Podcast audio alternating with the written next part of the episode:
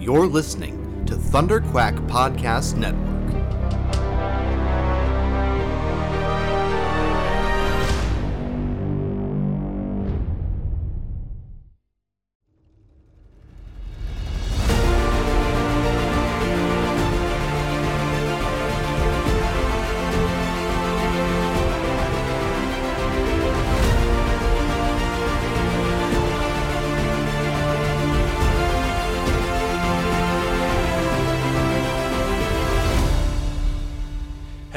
And welcome back to Thunderquack Perfect 10. I am your host, Michael Cohen, and I oh man, I'm excited about this one. I I say that every episode, but the reality is that like I'm excited every episode. This is this is the thing about this podcast. I just grab people that I like and I ask them to talk about things that we both like and it's just it's fun. Like this is the most fun that a person can possibly have podcasting, and I, I this episode in particular, I think fits that bill because of the topic, and uh, and that that topic, as you've no doubt I, I figured out by now because you've read the title of the episode in your podcast app, uh, is is going to be Indiana Jones. I mean specifically Raiders of the Lost Ark, and I I uh, is there isn't a movie that better defines what a perfect 10 is than a movie like Raiders of the Lost Ark. So like this is this is about the most fun that we can have on the podcast. This is this is what it was designed for. And uh, and as always in order to have a conversation about a perfect 10, I got to bring on the person in my sphere that I think of as like the expert, the the most passionate person on that topic uh, and uh, and and for this one for Indiana Jones in general and Raiders of the Lost Ark specifically that's my guest on this episode Cheryl Bell. Cheryl thank you so much for being on the podcast. Wow what an introduction.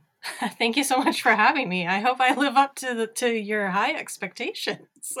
Oh listen you and I met at Star Wars Celebration last year Yes. We I I mutual friends of Marie Claire Gould, host of What the Force. Go listen to What the Force.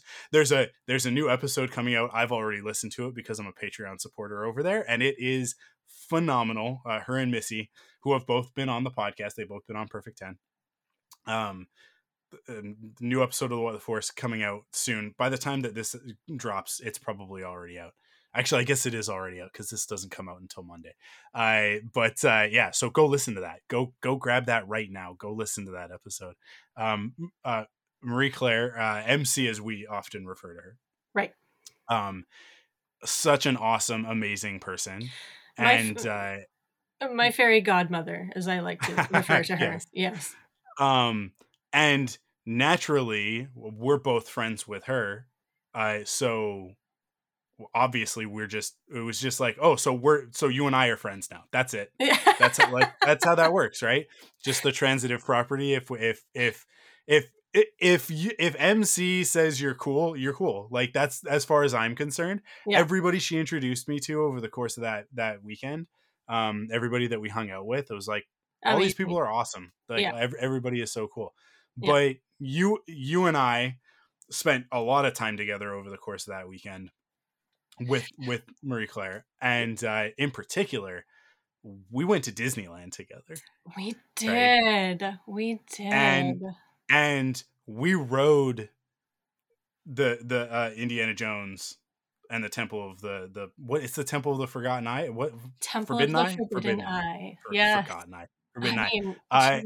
Uh, yeah, we so and like yeah. and like you and we sat next to each other like well like, because your your lovely wife crystal who yeah i had i mean i i barely knew you technically yeah i mean i'd only yeah. really known you for about a day and that was yeah. just that wasn't like a full day that was just like here and there and hanging out or mm-hmm. whatever and then we were at star wars night um and again hanging out with a group of people like and uh, through the course of the evening we're like okay we got to do indie we got to do indie and then realizing that you were just as big of an indie fan as I was. And so we mm-hmm. were in the talking about how much we love the queue when we were in the queue and like reminiscing. And then uh, I think it was when we got closer to the front of the line, I kind of, I, your wife who I just met that night, uh, bless her, I was just like, is it okay if I sit next to your husband on the ride? and she was like, yeah, go for it. and I was like, okay, thanks. Uh, Chris, yeah, Crystal is exhausted by me. Like, like we've been together for uh, uh, 18 years, right? So, and like she's ridden Indy with me. Uh, I don't know. We've lost count because I I ride it at least once every day that I'm in Disneyland. Right? right. Like as long as long as it's up and running. infamously, yeah. infamously, it, it it loves to break down. But I uh, yeah, so I like we've lost track of how many times we've been on that ride because it is at Disneyland. It is my favorite ride. Yeah. Um, even and, and, even and, with the addition of Rise of the Resistance and Smuggler's Run, still Indy's the best. Uh, and it just got a revamp. I can't wait to go back. Oh my god, the snake is working again. The snake was broken yeah. when we were there. Yeah. I I but uh, yeah. Um, and I like to sit in the driver's seat. You do because I like I like to pretend like I'm actually driving the car. The steering wheel doesn't move. For anybody who's never been on the ride, the steering wheel is like this rubber disc that's in front of you. It doesn't even really look like a steering wheel. But, but you I never like know it when you're sitting at yeah. the helm of it because you yeah. you make it seem like you are actually driving that vehicle yeah. and taking us around those corners, and we were just having the grandest time together on that ride. Yeah, so it's an experience like that that that tells me that you are the perfect person to talk about uh, about uh, uh, Henry Jones Jr. Ah. You know, like like it, I I can't I can't imagine having this conversation with anybody else. So, I yeah, that's you're the, you're you are you are an indie expert. You you you you bleed uh, uh brown leather right? Like that's that's brown leather and whips and yeah, know. yeah, exactly. Um, Awesome. So that uh, now that that's all out of the way, right? So now now people know why you're here and and and wh- how you've been vetted uh, for this for this prestigious honor, right? Um, to be on to be on Perfect Ten. Which again, if I'll just remind everybody, it's just me talking to my friends about stuff that we like. I I the best concept for a podcast ever. I let's get into it. Let's get into. We're specifically going to talk about Raiders of the Lost Ark but um, for those listeners, I don't know who you are. If you've been listening to me podcasts on the internet for any length of time and you have not seen an Indiana Jones film, I don't I don't know what I've done wrong. Um, but uh, let's just pretend like there's somebody listening to this podcast that for some reason is not familiar with uh, with with with uh, the the the most famous archaeologist in history um, who really doesn't do a heck of a lot of archaeology. Yeah. Um, please, please explain to the audience what is an Indiana Jones.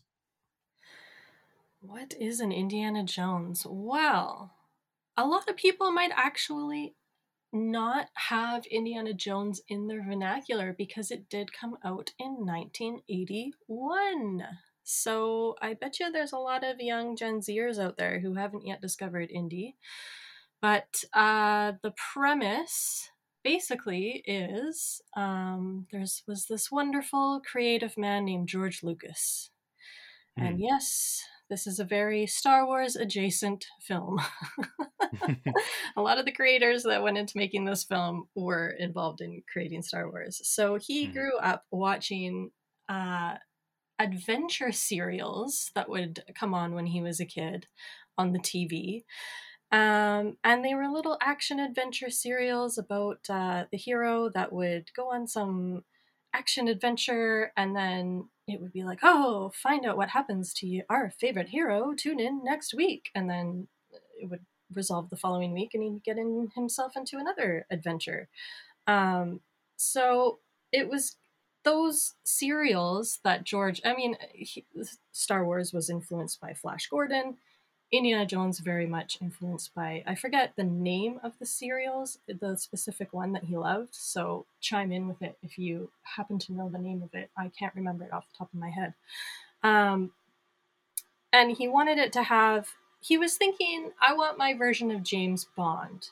Now he didn't quite go full James Bond, which I'm thankful for. Mm-hmm. Um, uh, but yeah, just wanted the the action adventure hero, his version of James Bond, but based more on the the serial adventures set in the 1940s. He's going to be battling Nazis. That was his his basic outline when he started, mm-hmm. and then uh, he uh, he sat down with uh, Philip Kaufman, and they together kind of hashed out, fleshed out more the script the idea that we have today. Philip came up with the uh, the Ark of the Covenant as the MacGuffin. Um, Philip Kaufman came up with uh, quite a few good ideas, and I'm very grateful that he was involved in the very early stages of this project.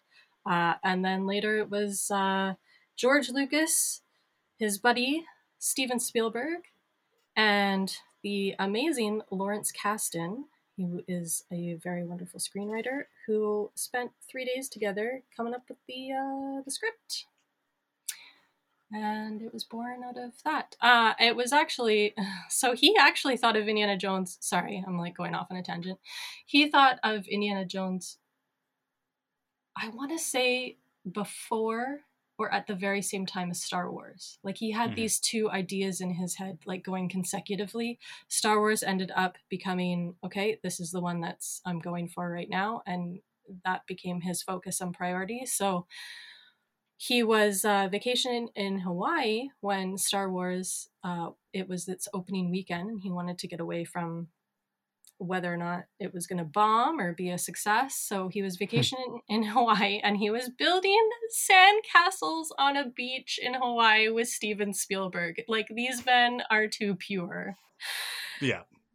And uh, the reviews were coming in. Star Wars was this huge success. And so uh, George was able to breathe a sigh of relief and was like, So, Steven, what, what, do you, what do you want to do next? Steven was, had just finished Jaws which was also a resounding success. And Steven's like, I really want to do a James Bond film. And so George was like, I've got something better than that. And he told him the story of what was then called Indiana Smith. And mm-hmm. uh, Steven was just like, I got to do it. So that's that's where it was born. Yeah. Yeah, I love that. I love. I've heard that story a million times. Like, like mm-hmm. one of those things of like, I, I can't even tell you how many times. I've, I've heard that in interviews and read it and whatever.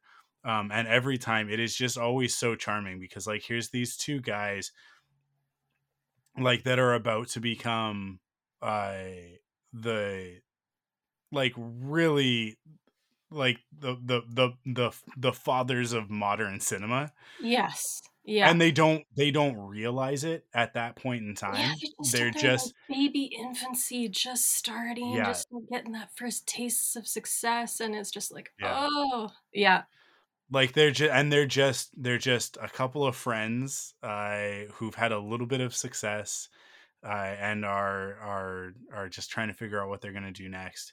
And so you end up with um I mean, like, because at this point in time, they're like, like George Lucas is not yet George Lucas, right? Like, it's we are just just at the beginning of that, and Jaws has just happened, uh, and and so, like, these two guys are at the beginning of the careers that that we come to know them for, yeah, and and like the idea that two mm, like just like monolithic creatives would come together mm-hmm. in that way today it's just like i don't even know i don't even know if that's even possible because i don't know i don't know who you would even compare right like like there are certainly incredible uh, filmmakers nowadays but um but not in the same way like the, i think the the the the amazing thing about both george and Steven and I think the reason why they work well together and why Indiana Jones becomes the special thing that it is is that the two of them are just really really keyed in on telling like universal stories that anybody can enjoy mm-hmm. like like there's just there's a, there's an aspect to it where it's like in any other in any other creative's hands a lot of the stuff that they've done would just sort of be considered like oh like this is just you know sort of uh, like populist like drivel right? Like it's like oh these are b movies right? Star wars is a b movie if not for george lucas if not for his vision if not for him going and getting ralph mcquarrie and uh, and john williams and bringing together the the talent that he does in order to make i mean like like the creation of ilm is such a perfect example of that mm-hmm. where it's like no they, like no one exists that can do the things that i need done i will make it myself yeah. Um, they surround then, themselves with like dream teams yeah, and like creatives, yeah. people that just love to make movies, people that just Absolutely. love going to the movies. And like, yeah, and surround themselves with great screenwriters, great directors, great producers. We've got like there's yeah. there's some seriously big names on here, like Frank Marshall producing. Yep. Um, this is when a baby Kathleen Kennedy was brought in as yep. associate assistant to Mr. Steven Spielberg, and yep. he recognized her her talent pretty quickly on, I'm sure. Um, yeah. Oh yeah, by the end of by the end of the production, uh, she was basically yeah. a producer, right? Exactly. The next, the next yeah. film he makes is like, oh, you're a producer. Yeah. Like you, like we'll, we'll give you a proper credit next time. Yeah. Yeah. yeah. exactly. Yeah. Yeah. So ben Burtt for sound design. Yep. I mean, yep. come on. I mean this this film is a cornucopia of amazing yep. sounds. Um yeah, it, it's John Williams. I mean. Eh, would this film even be I mean, it's already going to be like a 9 out of 10. But like John Williams makes this the 10 out of 10.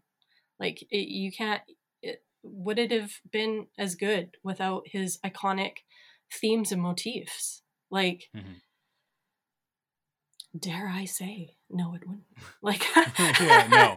I mean, yeah, I, it's it's it's it's one of those things. I I we live in a world, and and the age that we are, right? Like, there's no there's no escaping Indiana Jones. Like he's he's he's he's been Indiana Jones for as long as as I've been alive, right? Yeah. Like it it's just a foregone conclusion. Like like that's like that character that music the the iconography of it it's all just like there it is right? There's yeah. no um there's no escaping it um which anytime that i encounter somebody who's not super familiar with indiana jones i'm just like so like what do you like how do you what do you even do for fun?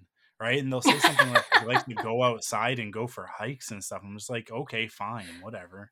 Clearly, but I mean, I'm right. sure, but but uh, the lasting impact on popular culture from this mm-hmm. film. This was the first, like, real action adventure film. This did not mm-hmm. exist mm-hmm. before. Like, we don't yeah. have the big action movies of the 80s without Raiders of the Lost Ark. This yeah. showed the world that there is an appetite for this kind of film. And we'll get into it later, I'm sure, why this one stands the test of time over the other mm-hmm. ones. Um, the key being the the the very character of Indy and what makes him so, such a lasting um, a lasting character that uh, just carries so well throughout all the time. But like, uh, yeah, you don't get the uh, so many of the movies that they watch mm-hmm. are directly influenced by this film. Um, yeah. yeah. Yeah, well, I mean, like, like, like, even, even like m- uh, more modern stuff. I mean, like the opening of Guardians of the Galaxy is like there is there's mm-hmm. direct mm-hmm. homage yeah. at the beginning of that movie to the beginning of this movie, which like Raiders. We're kind of talking about Indy in general, um, but but Raiders specifically uh, has the, the greatest cold open oh my. of all time right? I mean like like, yes like, no uh, from, like the best. Yeah. yeah. Yeah like uh i like i have yeah i'm like the reveal of the character is mm-hmm. brilliant. Like we don't we like and we don't see him right away. Our point of view for the first bit of the film is uh satipo's point of view and then we have that like the silhouette of the man in the Mm-hmm. hat walk out of the shadows into a beam of sunlight and like the music's still kind of omni um like ominous. Like we're like is this our hero? Like Mhm. i'm not so sure. And and we see this guy who makes mistakes. Like he doesn't always get it right. He doesn't always make the the landing. He uh he misjudges things. Like he he's he he doesn't make it look it's not easy for him which is what Mhm. makes indie special is like we see him struggle but uh, we see him Yeah. ob- obviously he he gets his prize but then the prize is taken away from him which again we're like oh okay. But like i just love that we don't know right away. We're like is this a guy that we're rooting for or not? Mhm. like who is this guy? But uh, yeah and to start off with such a huge we're already in the thick of this adventure. Like we're coming into this this is a, a chapter of a book that's already started. We're jumping right in and uh and it just it's such a great hook like after that opening sequence you were like i am ready for this ride like this is gonna Yeah. be good Uh, I th- and I think this is this is the piece of of George Lucas's brilliant mind that I think is so often overlooked is the is the way that he he understands how to architect a story to get you immediately enamored with what's happening on screen. Mhm. Um and and like it is like his, his use of the cold open defines what like that's become. And and now like i think we're so we're so used to cold opens. Most tv shows have cold opens now right? Like like that like that is just it's such a uh, every episode of smallville i was just watching smallville the other night just randomly is just something to put on and it's like every episode of smallville opens with with a cold open right and then and then goes into the theme song and yeah whatnot. And that is the reason why we have that is because George Lucas was like, here's here's Star Wars.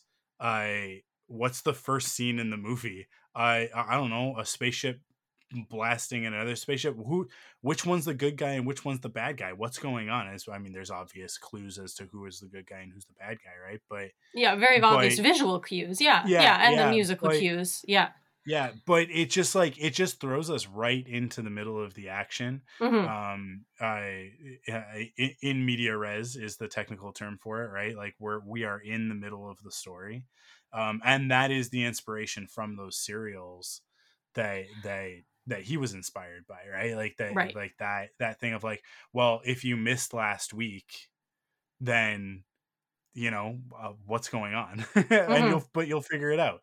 You'll Yeah. figure it out and then you'll and then you'll keep going from there right? So so yeah this this story of indy uh, uh going after this this fertility idol is like we don't know how he got there. I mean like like we get to the end of this cold open and he gets in the plane and uh and and here's the like the, his buddy jock right Yeah. And it's like oh, okay um the uh, the best part about that i always love this is that it's like they're flying away and the snake is in the plane and he's i hate snake jock i hate him uh and it's like where was the snake on the way there like did you did he So this not- is my theory. didn't This is there? my theory. Is Yeah. that he didn't fly in on the plane. He had the Mm. plane arranged to be there because he's like, I think I'm gonna find this by this day. Like obviously it's it's Yeah, yeah, yeah. what 38, 36, 30 I forget what year. Is it 36 or 38 that Indy takes place in?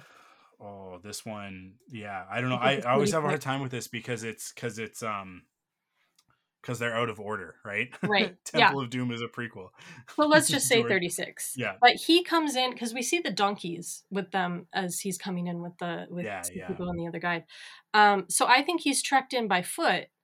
He knows he's like, okay, I have an idea, a general idea of where this is going to be. I don't know exactly where the temple is. I've got now. I've finally collected all these fragment map pieces.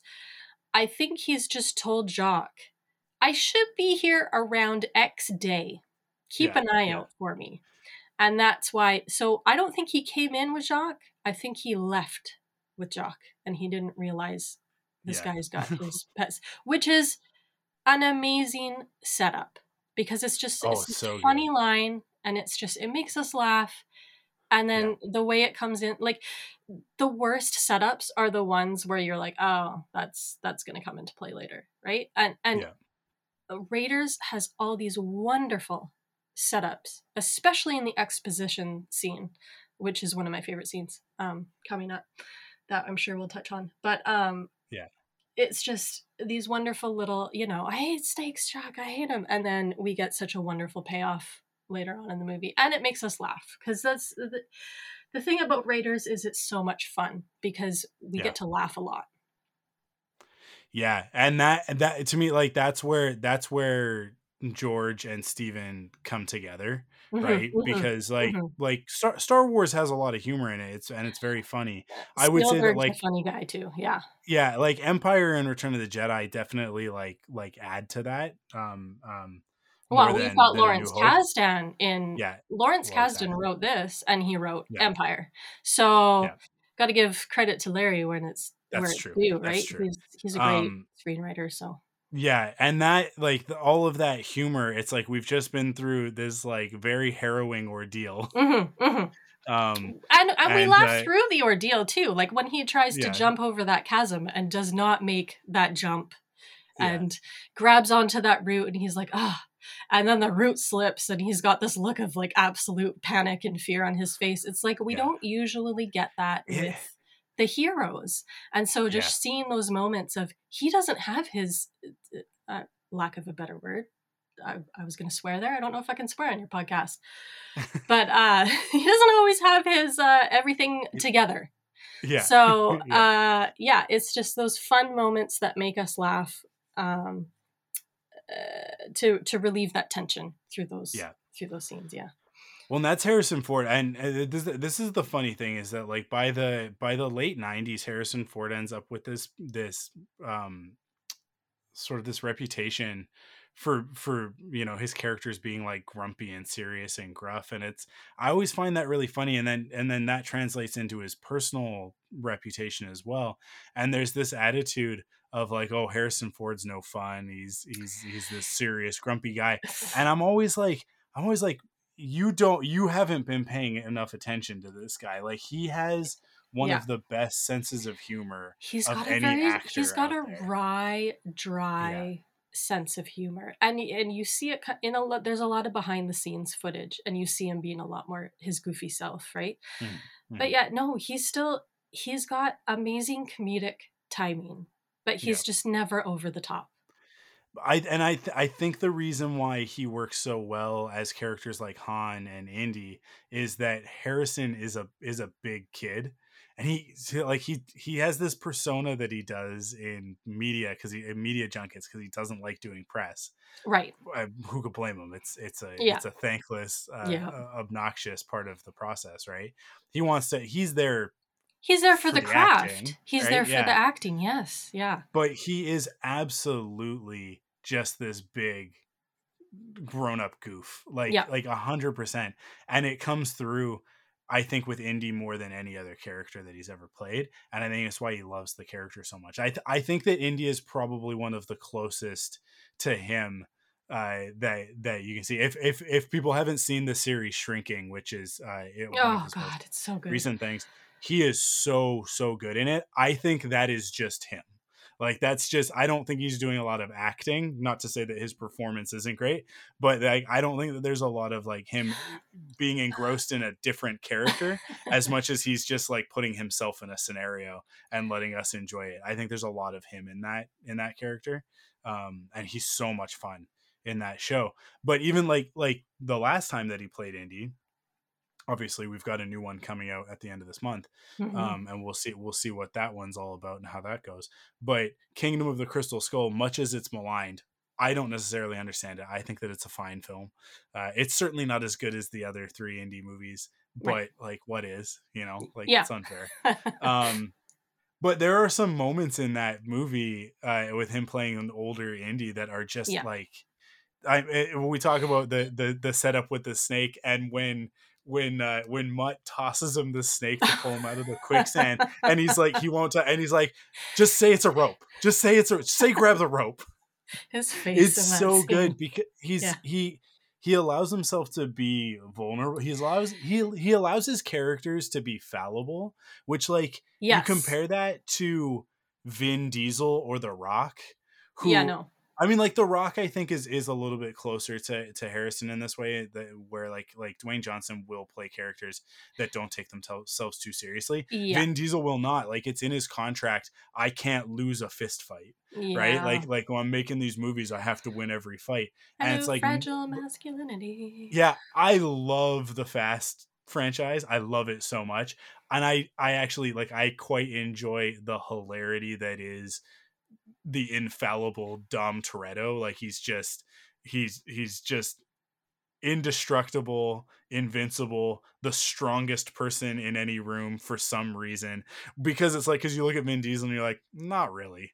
Like, like I don't believe I don't believe you as any of this, but the world this world believes you as this, and that's part of the fun is like like I it's funny because I don't think that Vin is in on the joke that the rest of us are like eh, we're kind of laughing at you not really with you um, and then yeah. he's surrounded by all these other great characters fast yeah. is a is a that's a perfect 10 for another time but I I but yeah like I just I I look at a character like that and performances like that and I compare it to to Harrison and we get this scene later on in the movie where they're on the the boat um and like they they've got the ark and Marion and we finally get some respite right like we get to we we get to to slow down after all of right. these action sequences and Marion's sort of you know trying to take care of uh, Indy and and he's like ow ow ow where doesn't it hurt and he and he starts going here here here pointing at at, at uh, his elbow and his forehead and whatever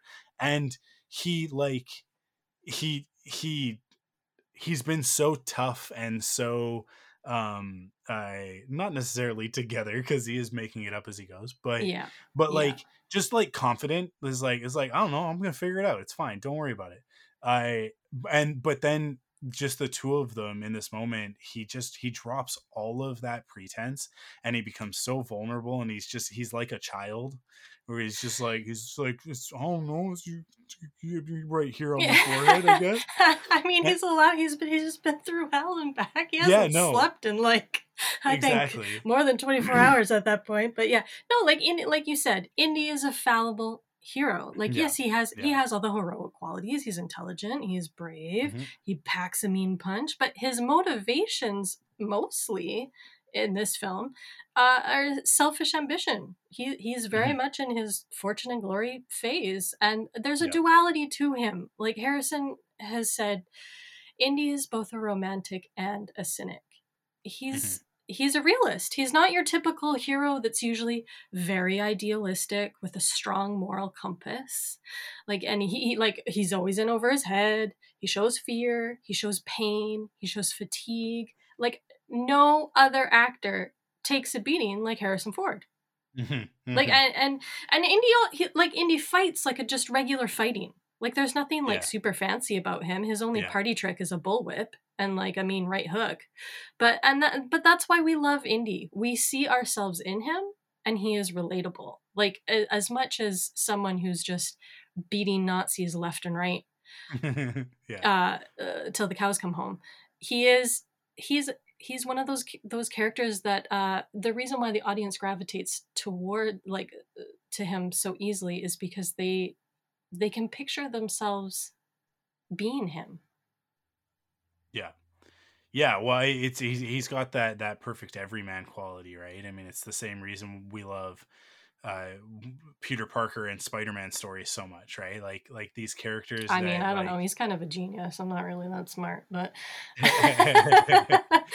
but I, I. But yes, it, yes. Like like this this aspect of like not it, everything doesn't always go right you know even though even though he's he he's gonna come in and he's gonna figure it out before anybody else i mean one, one of my favorite um moments in raiders is is when they're they're with the old man and they're going over it like the medallion it's being translated and and he has the realization of like like I it's it's one of my favorite moments in the entire franchise when him and Sallah are like they're they're putting it together and he's like their staff the staff is too too long and they both say at the same time they're digging, digging in the wrong, in the wrong place. place. yeah it's it's such a great because like w- the way it's written and the way that it's it's um that it's blocked and performed we're figuring this out at the same time that Indy is figuring this out, right? Like, like right. they've like we're being given this information, and it's like, oh, but wait, flip it over, but take back one for the the Hebrew God, right? And it's like, yeah, like, and we're going like, wait a second, wait a second, take back one. They don't know that they've only got the burn on his hand, right?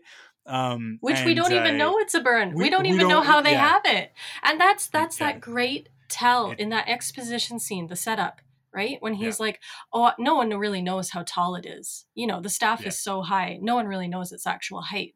That tiny little setup, and then we get to this scene, and they're like, this is important. And then, of course, further when he uh, raises his hand, and then we see that was that that was the other setup of him burning his hand in the thing, and then we're like, ah, that's okay, yeah, yeah. So.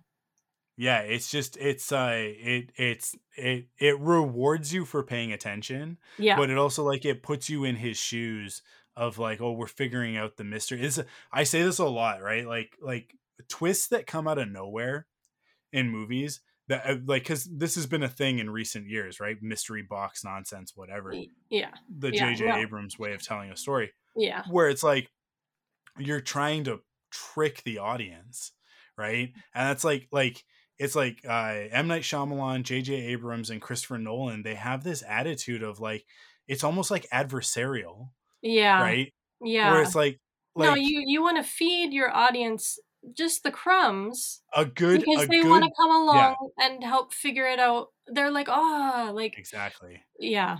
There's yeah. nothing more satisfying than figuring out the twist five seconds before it's revealed to the audience, right? And a and a good movie does that for you.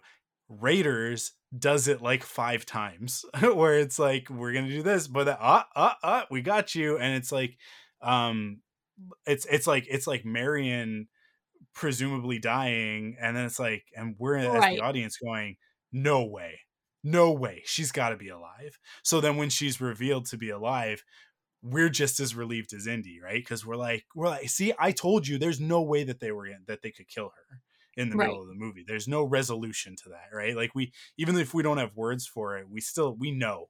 We know deep inside. It's like they're not they can't just kill we didn't even see her die, right? She didn't get a death scene. She's just in a basket and explodes. That's yeah. ridiculous, right? Yeah. um, but but this is also the end of a sequence where at the beginning of it we have this moment that subverts our expectations because the swordsman comes out and he flips the sword around I was literally I to prepare for the podcast. I was watching Indy with the girls, and Kara is sitting next to me, and the the swordsman comes out. She's seen the movie before. She we've watched Raiders at least twice. Um, he comes out and he's flipping the sword around, and she kind of like tenses up she's like, "Oh my goodness, uh, like where it's gonna be a big fight." And then Indy pulls out the gun and just gives the guy one, and and and the the action sequence just never happens. I uh, and I I you know like it's, it's so we've we have that that's like wait a second what's going on right yeah and so, that's a test they did they choreographed a whole fight scene for that yeah they did they were going to go that route that was what george wanted to do and so of course we've all heard about the the crew uh, was very heavily sick with dysentery when yeah. shooting out in the Sahara. Uh, Harrison was very tired and very sick, and the Harrison keeps on asking this question. He's like, "Well, why don't I just shoot these guys?" Right? Yeah. Like he, he, like early, even earlier in the market, he's like, "What? What is preventing me from yeah. just taking out my gun and shooting these guys?" And the stunt coordinator, um, he was like, "Well, it's because they're on you like so fast you don't have time so that's why we're doing this you know fighting with our fists and dodging yeah. swords and all this kind of stuff. So then after it's like okay if now harrison's finally like well i got time to pull out my gun now yeah you yeah. know and why don't i just shoot the guy? And and uh and then uh the stunt guy just went along with it. Harrison just yeah. decided i'm gonna do the take this way. He, i don't think they ever really spoke about it ahead of time. The stunt guy went along with it. And then steven really wanted he's like that's the shot that's what i'm putting yeah. in the film and george was like no i want it the other way and so they're like okay let's let's take it to a test audience and they literally they took it to the audience. They showed Steven's version first with the just the shooting. The audience laughed so hard. It got yeah. the biggest laugh of the whole film. And George was like, "We don't need to show them my version. You you can keep your version." that, that's the great thing about it, these two these two guys yeah. that have the potential to have very big egos, and they just he recognized, you know what, you're right. Let's do it your way. yeah, yeah. Um, the best part of that scene is uh, like the next time anybody's watching Raiders, I I is is he he shoots him and then he immediately turns around like he just turns away from the guy and it's we're kind of watching we're not really focused on Indy in that in that shot we're watching this guy fall backwards and everybody in the background kind of react to like oh my god he just did that um but if you watch Harrison, his performance in that moment is like he's just so disaffected by it. He's so like he's tired. like there's he's exhausted and he's just like, he's like I gotta I don't want to fight anymore these guys. Yeah. yeah. Can I it's just so... have a day to just go stroll through a market without trying to like dodge yeah. being killed? Like it's it's so so good. He he just it's it those are the moments that just make us love the character so much because we're just mm-hmm. like yeah that's although it is a little bit i mean like like let's be real indy's a little bit of a of a sociopath I mean, just, this guy just... this guy is he's selfish and his his yeah. moral compass is ambiguous. I mean, yeah. Uh, like and this is something that took me forever to figure out because growing up I mean, this has just always been in um, in my household. So growing up, you just always see him. When you're watching as a kid, you're just like, "That's the hero." But as as I've gotten older and I'm looking at it through an older eyes, his motivation for going after the ark is not one of true altruism because mm-hmm. remember he doesn't believe in the mythical power of the ark he just thinks it's important historical significance like an artifact. He's not going after it because he thinks it will make the nazis invincible. He's going after it because it's like this famous renowned object and will probably bring him notoriety and some fame and maybe some credibility and legitimacy because a lot of people accuse him of being a looter which spoiler alert he is. Um, yeah. and i'm like oh my gosh like his whole motivation this time this whole film he doesn't believe in the power of the ark and he doesn't mm-hmm. he's not doing it just because he thinks oh my god evil's going to spread over the face of the earth and he chooses the ark and then when you look at it in this, in this context i'm just like he chooses the ark over Marion twice. Mm-hmm. Like the hero always saves the girl. Well, Indy's going to save the girl eventually, but first he's going to leave you with some Nazis for a bit. Yeah. I'm like, this is like oh, uh, when you take into context his motivation for it, you're like, oh my gosh, he chooses the ark over her before he realizes its power, and he's so he's still just going after his prize, and so I mean, Indy's true full character arc isn't isn't uh, isn't really finished until Crusades when he finally realizes the person's more valuable than the object. But I I just had mm-hmm. never really growing up I had never really taken that into context, and I was like, wow, this guy, yeah, he's our hero, but he's kind of a selfish. He's, he's, yeah. He, he's not doing it for the greater good like a lot of the time. He's just doing he's looking out for number one. like yeah, yeah, and I mean like like Temple of Doom mm, like doubles down on it, right? Um right like but, like like he's he's he's not even in that one he's not even really after anything he's just trying to survive for the most part but when he finds out you know of, of yeah that, no he like, definitely like, comes around in the end but and yeah. and that's part of what bothers me about temple of doom being a prequel is it kind of messes up his character arc and growth in yeah. this film. Yeah, if you take that one, you're like, really? You saw a guy remove a beating heart from the chest of a dude who's now still alive, even though the heart is outside of his body, and now he's being burned alive, and the heart's in the hand, and like you don't believe in the power of the ark yet you've seen all this other like crazy stuff. Like I just, yeah, yeah.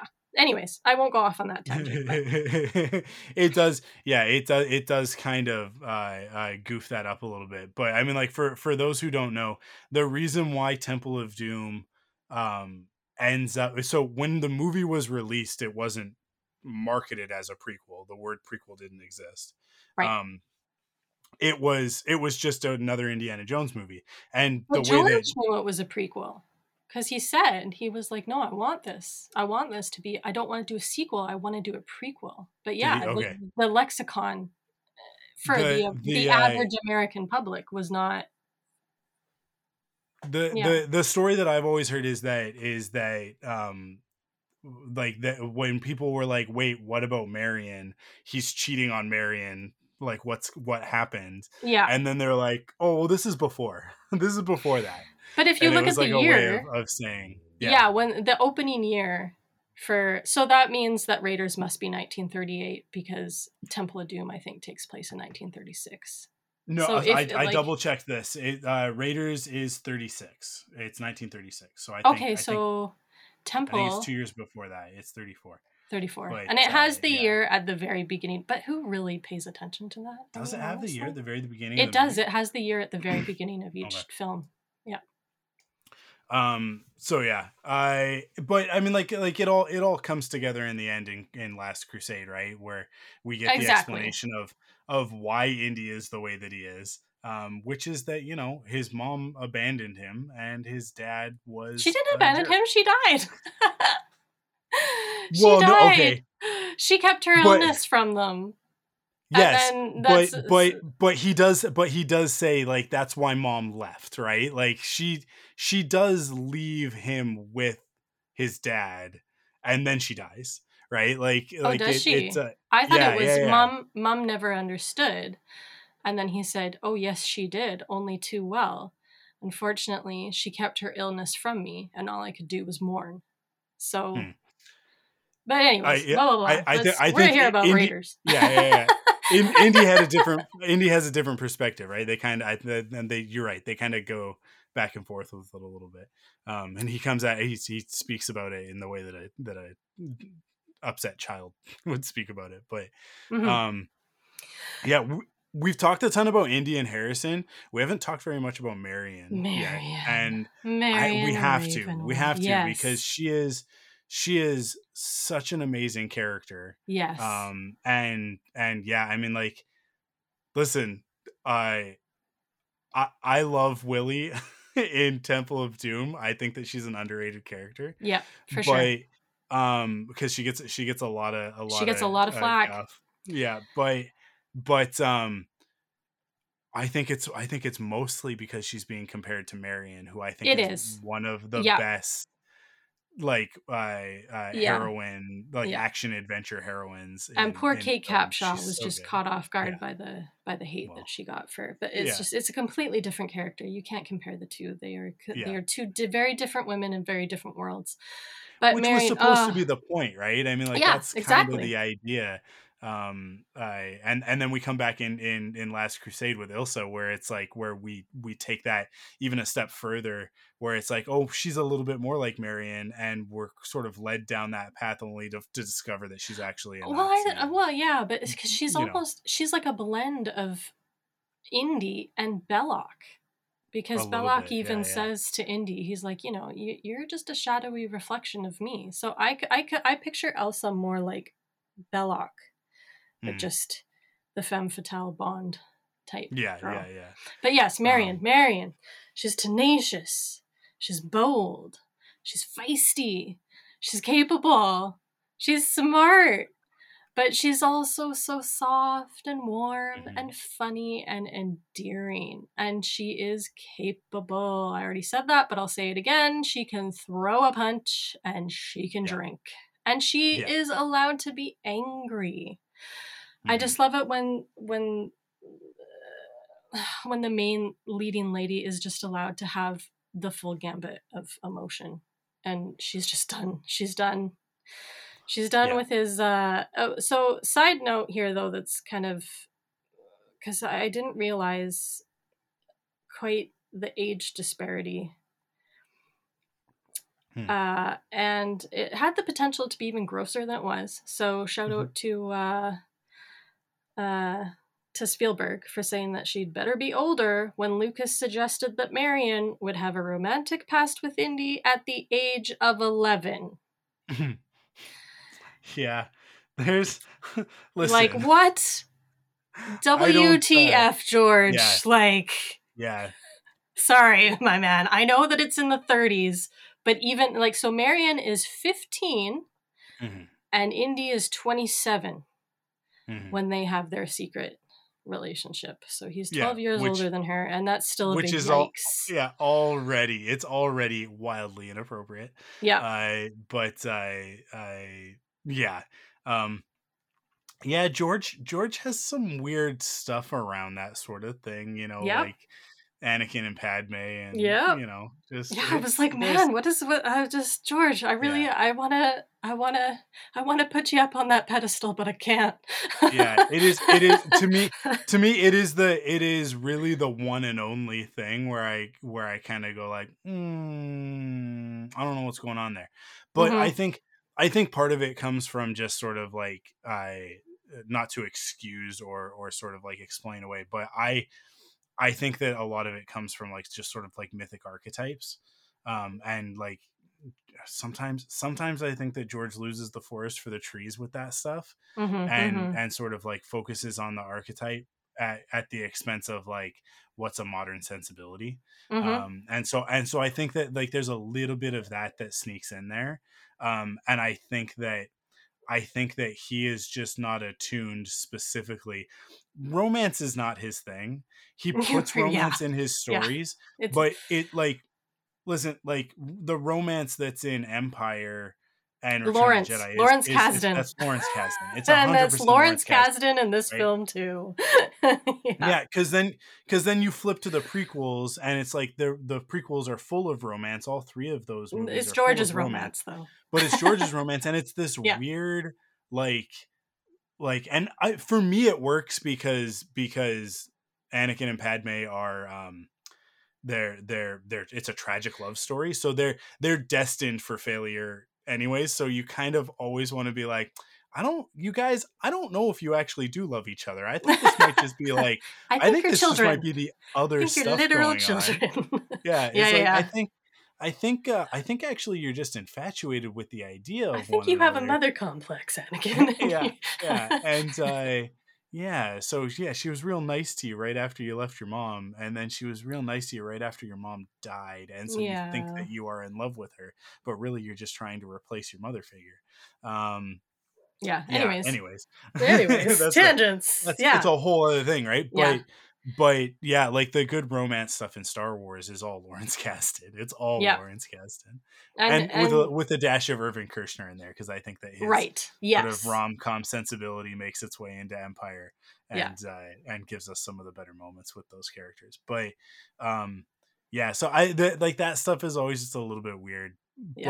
But but again, it also I mean, like you said, it, it's the 1930s it is. so it's also uh, which and it would have this would have been even like 10 In- years almost yeah. prior to that right so not not quite 10 years but right. but Yeah. it would have been like the early 30s like like late 20s so Yeah. this the sensibilities if we want to like sort of put it in a historical context why you would write it that way interesting Yeah. but I, I but Yeah. yeah, we can kind of just go eh, whatever um but also also let's not let's not take away from the fact that harrison himself as a real human being had a little bit of a penchant for uh for going after younger women so uh Yeah. you know he's got a little he got a little bit of a and and, and he was married at the time so Yes. you know it's I not know. always No. uh you know it, this is just- why we can't put everybody on pedestals all the time Uh, no, I was just surprised. I was like, okay, because growing up, Yeah. I, I, you know, she says the line, "I was a child, I was in love. It was wrong, and you knew it." But then Yeah. him coming back with saying, "You knew what you were doing." Like, I guess growing up, I always thought make maybe she was like, not that it's even that much of a difference, but like 16, 17 at least. yeah yeah and to learn that she was 15 i was like and he was 27 that was the other thing was learning his age in relation to Yeah. her age and i was like Yeah. okay yeah and then just the whole you know he's his the whole relationship dynamics and all that yeah anyways but yeah no i love like marion amazing and karen allen i just she she really advocated for the character of marion like the Mm. the scene where they're in the tent and uh Belloq is like, oh, I have this pretty dress. Like, I don't know why guys are always just like have this dress lying around, but like he's like, oh, look at this pretty dress I got for you, and Mm-hmm. she was just like, there is no reason for her to put on this dress, and Mm-hmm. Steven was like, oh, well, you guys figure it out then, and it was her and Freeman workshopping that scene. Like, okay, well, why is it that she would even put this dress on in the first place? And it was okay. Well, sh- maybe she sees the knife on the table and she thinks, oh, uh, it's it's. I'll use my my clothes to disguise that I'm going to be taking this knife.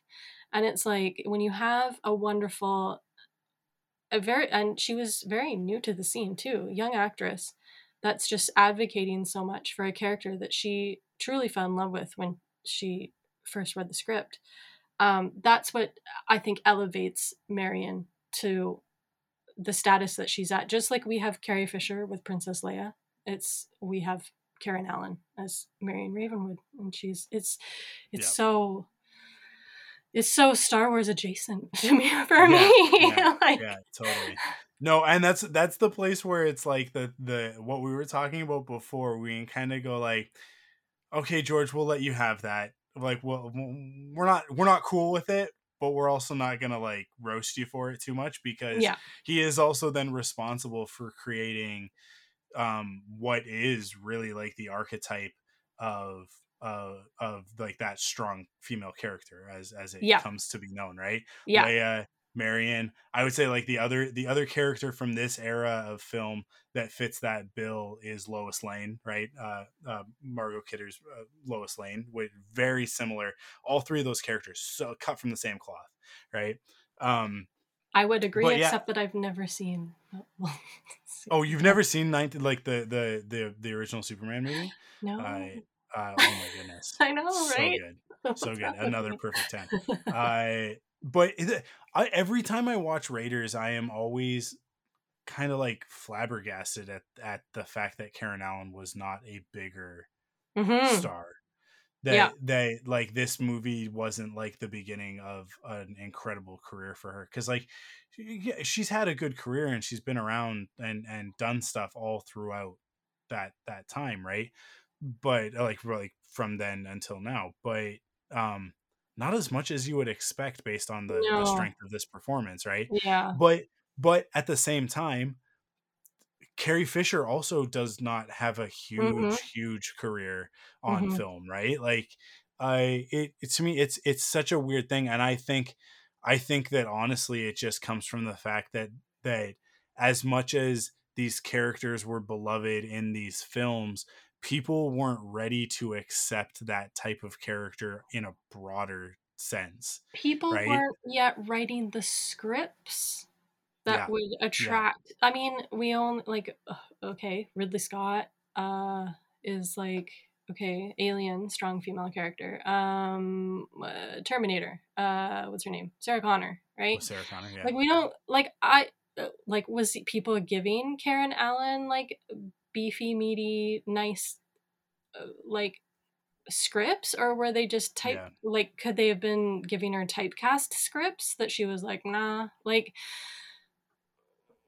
what did she Yeah. have available that was choose from. coming and Or- landing on her yeah. desk or like the types of movies that were being made and people had decided because because she became synonymous with Marion same with Carrie Fisher as Leia right? Yeah. Like at what point is it like well you're not right for any of these parts because we're looking for like uh Mark Hamill more classical- Skywalker, right? Like yeah, yeah. yeah. yeah so it, it I, I i think that there's probably some of that at play as well but it just the the the dimensions that this character has on screen it's just there aren't a lot of other characters at that point in time. It's something that i think we're very used to now right? Like from Mhm. the 90s forward it, it becomes very common to have like you know sort of like the spitfire uh, female lead um, in an action movie.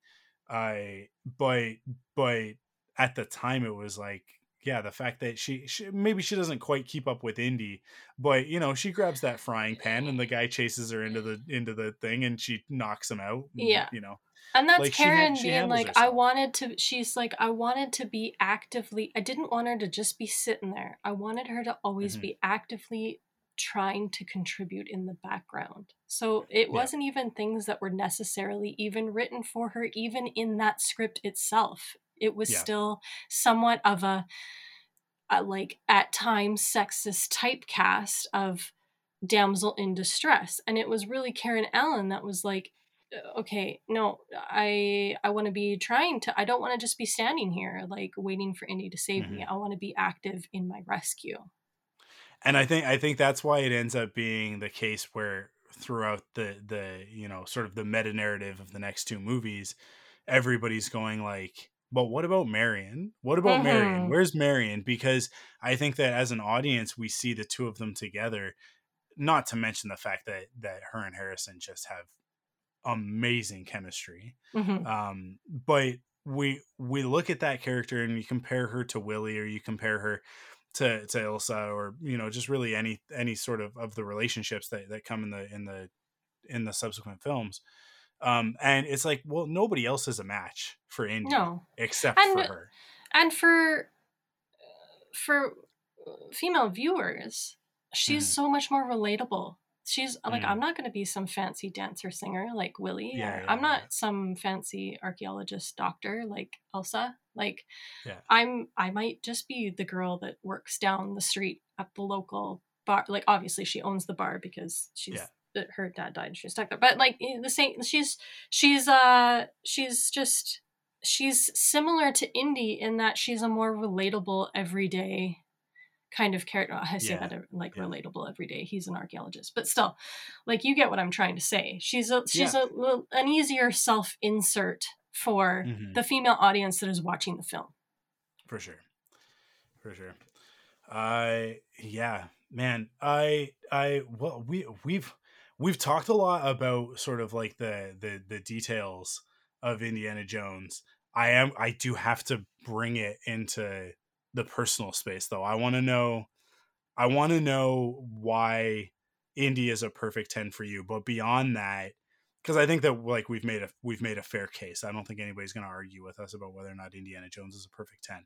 Mm. But for you for you personally, what's the like what's the deep connection? Cuz cuz for for the listeners, Cheryl is like a thousand percent committed to Indiana Jones as as like the fandom you know? I, I i mean like we're audio only but i'll let you guys know like she she's wearing the hat right now uh, as we record. So like what why indiana jones and i'm gonna i'm gonna say something that some people might find a little bit controversial but i think that everybody can just go ahead and like take a step back and and and realize there's some truth in this it's not necessarily a a what would be classically considered like a female oriented fandom to be a part of, right? Like right. it is definitely more more yeah. male focused, oh, right? Oh gosh, but, yeah. You look at the Indy you, cosplayers, the lineup yeah. is mostly men. That would be yeah. yeah.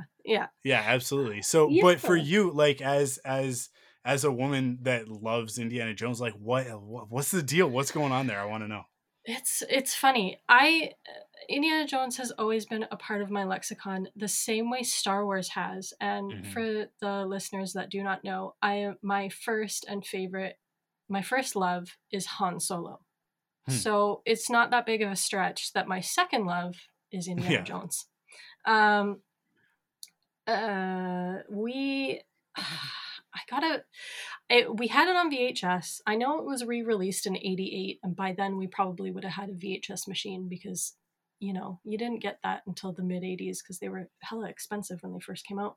Yeah. So it was just always I don't have like a first memory of watching it mm-hmm. for the 1st mm-hmm. time. My parents let me watch these films when I was much much too young. I shouldn't have been watching them. I have, yeah. you know, the the end scene with with Toht's face melting and Dietrich's face imploding on itself and uh, and Belloq exploding and all that. You know, like it was. This was the movie that was responsible for the PG thirteen rating that did not exist before this film. This is this is where that came in, and I was watching this film way before I was thirteen years old. Um, mm. But that being said, I don't remember the first time I watched it. It's just always been a part of my memory, and we were. my dad and I and my sister are the type of people that when we like a film, we will watch it repeatedly. My mom, not so much. We kind of drove her nuts. So growing up, it for me, it was Indiana Jones trilogy, Star Wars trilogy, and Back to the Future trilogy. Those are my mm. bread and butter. Um, Star Wars was my first love, Indy my second. And so I've just, it's just always been a part of my life. I've probably seen Raiders of the Lost Ark well over a thousand times because if you times by the year that I probably started watching it and the fact that easily my family would probably watch it maybe once a month.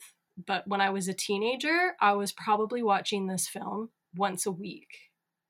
And like, mm for multiple months at a time. Like I had the cardboard cutout, which I sadly don't have anymore from the when the when the VHSs or no, it came out on DVD release. I went down to the local HMV store and was like snagged that cardboard um, display piece somehow nabbed that and then I don't I don't have it anymore sadly. But like yeah, it's just always been a part of my childhood and even though it totally uh, some scenes scarred me uh, it's just uh, yeah and i just i always gravitate i don't know why because you would think like i know so many girls are like oh like i just gravitated towards princess leia or i just gravitated towards marion ravenwood i was just like i i guess because you know i wanted to marry han solo i wanted to marry indiana jones it's just i just naturally I just grad I just like gravitated towards Harrison's characters. And I don't know mm. why. I but that's just how I am. I just if I'm gonna cosplay, I'm gonna cosplay as Indy and I'm gonna cosplay as Han. Yeah. That's awesome. Yeah, it's it's it's one of those ones. It's I mean it's very similar to to what I said about Ghostbusters when we in in the first episode of the podcast, um, where it's like I just I don't even remember not having hmm. seen Ghostbusters, and and similarly, it's like yeah, I saw it at way too young an age, um, and traumatized me and all of that stuff. But I wouldn't trade it for anything. yeah, right? it's like it, but it also made me who I am, right? So. I, I totally get that that like like I I the funny thing for me is that like I Indy and Star Wars are actually things that I came to later. Uh, I think I was about nine the first time that I watched the Indiana Jones movies. And I remember um I mean like I had some familiarity with them because they would be on TV from time to time and you know you'd see bits and pieces here but not very often. Like Star Wars and Indy were those types of movies that like just like they weren't really they didn't really get played on TV a lot. I remember I remember when Last Crusade had like the the big TV premiere like this is the first time we're ever showing this on TV. Right. Um which was actually like a long time after the movie had come out like it had been out a couple of years mm-hmm. and then and then it got like a like a television premiere yeah. um but i i like sort of in the mid 90s right i yeah but but i remember i remember i i i, I don't remember what i was sick with I, I think it was like was it the chicken no it wasn't the chicken pox that was when i was younger but i remember that i was like homesick and it was going to be a few days that I was going to be homesick and my dad was like like I'm going to go to the video store what do you want? Um and I was like oh I I want to watch Indiana Jones.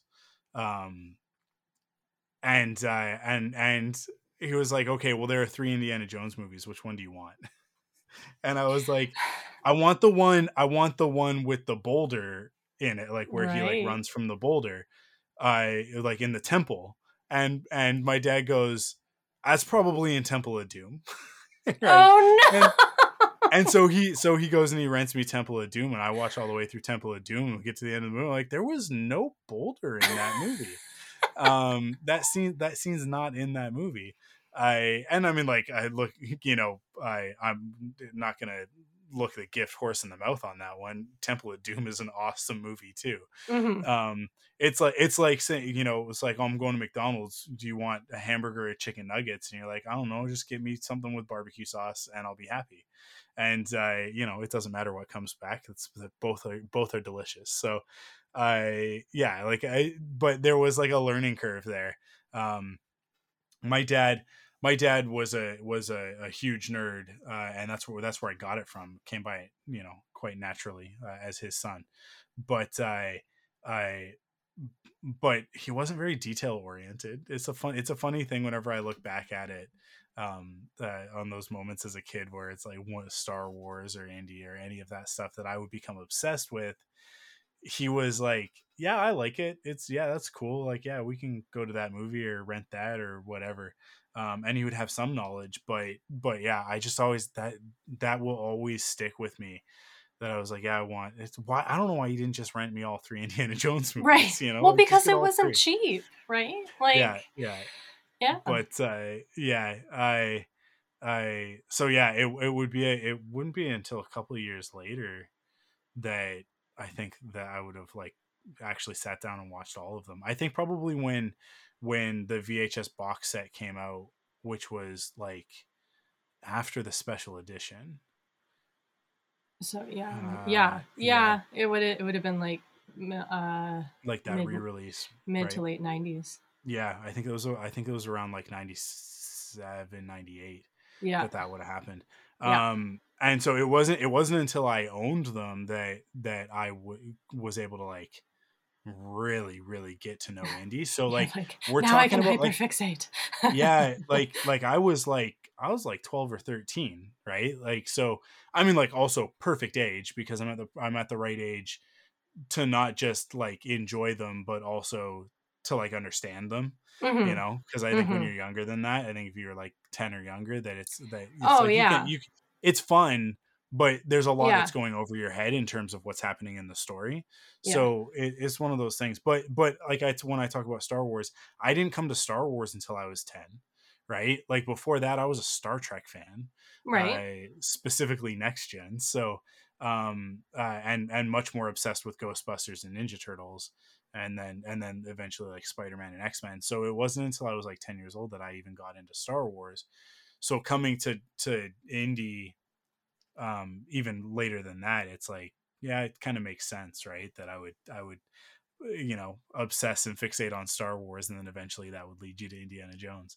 mm-hmm. but uh, that's but star it was also just an, yeah it was also just an accessibility thing i think like like gen gen z uh, and younger like they they really don't understand yes. the scarcity of these things in the early Yeah. 90s where it was like well i want to watch indiana jones I'll go to the video store and if they even have copies of the first three movies right like of, of the of the of the indiana jones trilogy are they available right now? Has somebody else rented them? Because they've probably only got one copy of each right, Right. so you go Yeah. to the video store looking for something to rent and it's like oh yeah we don't it's it you know it's out. We can hold it when it comes back or whatever right? Like like i to i think to a gen z kid it's like you couldn't just you couldn't just go buy it or you couldn't just stream it online it wasn't just accessible Mhm. it's like no it wasn't because also movies weren't just in print all the time vhs like- tapes yeah. used to be very expensive at a certain point like they like a, Yeah. a single vhs tape was like 150 bucks in some instances right yeah so in the very early 80s yeah yeah yeah so um you know like it, it was it, yeah ha- owning a video at home was like such a crazy prospect i remember when when jurassic park came out on vhs that was like the first movie that i ever pre-ordered right like the first the first thing that actually that would have been the first thing that i ever pre-ordered is that like Rogers Video, which was a chain up here in Canada. yeah I I don't have to explain to you, but I have to Mhm. explain to the audience. Mhm. I so I go to Rogers Video and they they had posters for Jurassic Park coming to home video, and I remember it was like it was a massive deal because it's not like it was twenty bucks. I think it was like around sixty dollars in 1993. Okay. That's like a movie costing a hundred bucks now, right? Like it was, it was crazy how much that VHS cost. But the the the argument to my dad was like, I'm gonna watch this like a thousand times. Like I don't need to Mhm. rent movies for the next month. I'm just gonna watch Jurassic Park over and over, and that is exactly what I did.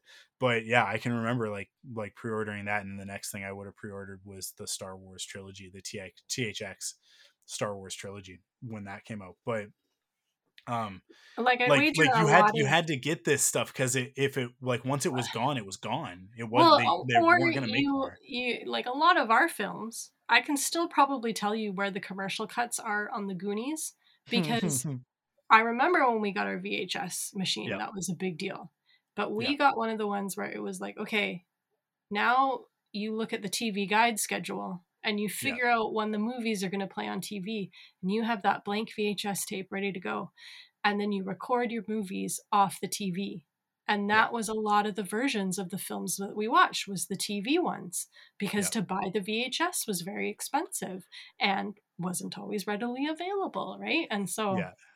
yeah It's no so i totally understand this. Yeah, yeah i don't i don't remember what movie it was that we had taped but i um there was a movie that was on and we we taped it. And i i but i i vividly remembered the promo for scrooged like the bill murray film like the the Mhm. the the christmas carol his cr- version of the of a christmas carol uh scrooged on CHEK six which was the the uh, uh I think was- that was out of Victoria, right? It- yeah. Um, no yeah. yeah, yeah, like- yeah. I I can see every frame of that promo, and I think it was it was a it was one of those types of movies. It was like an Indiana Jones or like a or like Star Wars or something. I can't remember what movie it was, but I remember because it was a movie that we watched over and over and over again. And I remember these like every commercial break there was a promo for next Saturday night's movie, which was going to be Scrooged. So clearly this was you know at Christmas. Um, it might have been Home. I think it might have been Home Alone. I think we might have taped Home Alone. But uh, ah another anyways. 10 yeah, oh, absolutely. I, I, so yeah, yeah. It just like, like, like such a different time. Mhm. But then eventually, then eventually, when I did get get it on VHS, I mean, like, I just obsessed over Yeah. them. And I still, I there. There's not a lot of VHS tapes that I still have. Uh, I've gotten rid of most of my collection, but I do still have my, I all of my Star Wars movies on VHS, um, multiple copies of some of them, um, not just different versions, but like I have multiple copies of the of the uh, the THX original trilogy. Um, nice but Indiana Jones is one of those. It's because it's like, well, what am I gonna? I can't get rid of this. Is it the box item. is it the box set that has the nice art on the outside It it is the box set. Yeah, yeah, Nice, hundred percent. nice, nice. Yeah. Yeah, and then the DVD set I still have, and then the Blu-ray set I have. like it's, uh, yeah, and uh, I don't have them in 4K, uh, or no, are mine? No, I think they're just Blu-ray. I don't think they're 4K. No, Maybe I they think they're the just. 4K I think they're re-releasing a, a steel copy 4K. Yeah, the 4K ones would be really recent, right? Yeah. Um, in any case, yeah, like like uh, uh, that's one of those things. It's like, oh, if there's a box set of 4K, I guess I'll get those. But they'll probably put one out with five in it soon, so I'll wait. I'll wait. Right. Um, Yeah. awesome. Well, I oh man, I just looked at the time. It, we've gone for almost an hour and a half. No, I know. I was like, we didn't even cover all the points that I wanted to cover, but I mean, I, was just like- need I to shut up. yeah, yeah, I always love it when I look at the time. I'm like, did we do it? Did we do it? Is that a podcast episode? And I'm usually looking to make sure that we made it more than an hour, uh, and we did. We absolutely did effortlessly. Um, Mhm. Indy Five is coming out. Dial of Destiny. I. How are you feeling about it? The reviews, as of right now, are not hugely favorable, but. Uh, But those are King all, with a like, Crystal what, Skull critics? was also yeah exactly. Yeah. I I how how are you feeling? Are you are you are you are you feeling good about it? I'm excited. I've got my tickets and everything. Uh, I would have my tickets, except that I live in a smaller town and they uh, have not popped up for me to purchase yet from my local theater here. But uh, once they do, I will be going opening day and I will be wearing my full Indy cosplay to the theater, like the huge nerd that I am. Um, I'm super excited. Uh, I know to try to manage my expectations a Yeah. little bit. Uh, this is a totally new director.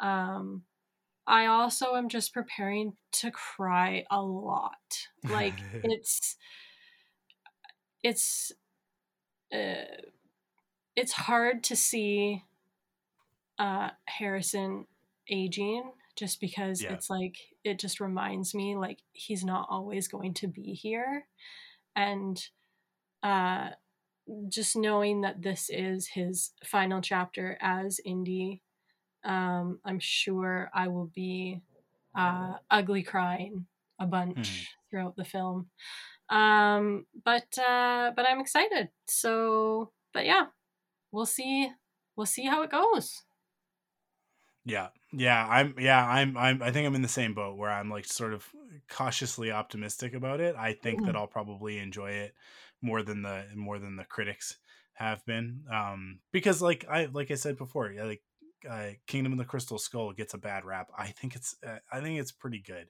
It drags a little bit in the third act, but, um, but um, that's a lot of movies of this era, uh, where they're where they're about fifteen to twenty minutes too long. So, um yeah i i don't know i'm i'm i'm excited to see it i i i i, I think it i think it's gonna be fine i think it's gonna be good i think it's gonna be a good movie I don't But, think uh, I also like you know we gotta have faith that Harrison Harrison's pretty protective of this character, Mhm. and I know that he only comes back when he thinks it's a good story. So yeah, yeah.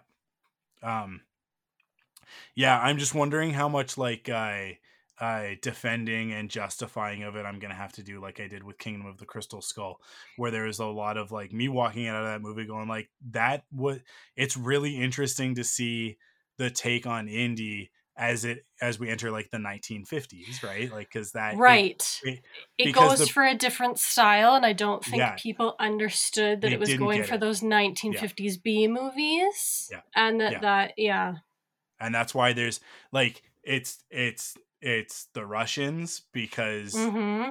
it like that's the that's the uh, predominant threat at that point in time it's the double crosses because everybody's a spy everybody's a double agent right Yeah. double triple quadruple agent um and then and then that the scene with the ants and it's like i love that because i look at that and go there's like there's symbolism here that the that the russian uh these these evil russians get uh devoured by these red ants these giant red ants um because ants are communist right and they're red it's like like there's there's all this like symbolism there that very, like i think i think overt really symbolism. yeah super overt but for some Yeah. reason is like totally lost on the majority of the audience and then on top of that it's a it's an homage to uh, as you said like the b movie stuff the the Yeah. flying saucer at the end. Yeah. The ants are a direct reference to the movie them right? Like it like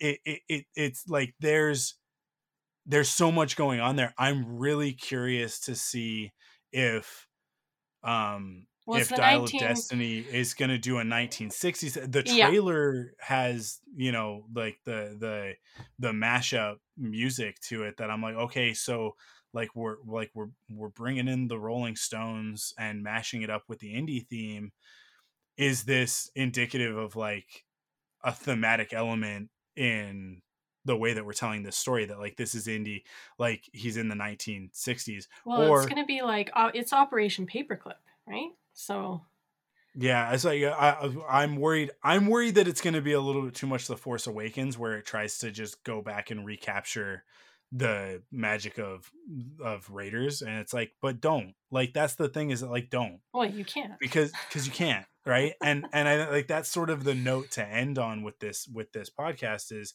um there are five indiana jones films and there's a television series and there are comic books and novels and video games. There's there are all of these other indiana jones stories. And to me like i i love almost all of them.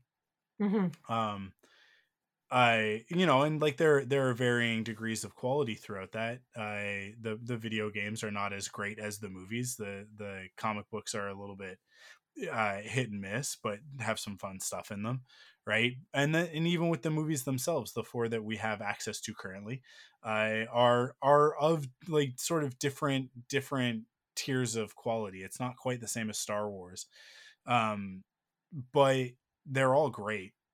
Hmm at the same time like nothing compares to raiders of the lost ark and i Yeah. don't just mean other indiana jones stories. I just mean movies, right? Like like there are a handful of films that are just like they they transcend any conversation about quality or uh you know like like like comparison like like why would you compare any movie to Raiders of the Lost Ark? There's mm-hmm. no point, right? No. Like like the Mummy movies. I I love the first two Mummy movies. I haven't seen the third one, but um like the Mummy is is phenomenal. What a great movie. And it's Super such fun. a like send up of of Indiana Jones and like mm-hmm. like a mm-hmm. lot of references and and callbacks to the Indiana Jones franchise in those movies. Um would I ever compare the Mummy to Raiders of the Lost Ark? Why bother? Why bother? It's like somebody walking off the street and saying that they're gonna fight Mike Tyson, and it's like, yeah. you know what? Don't bother. Like, like he's gonna he's gonna eat you alive, potentially. Eh, yeah, for real.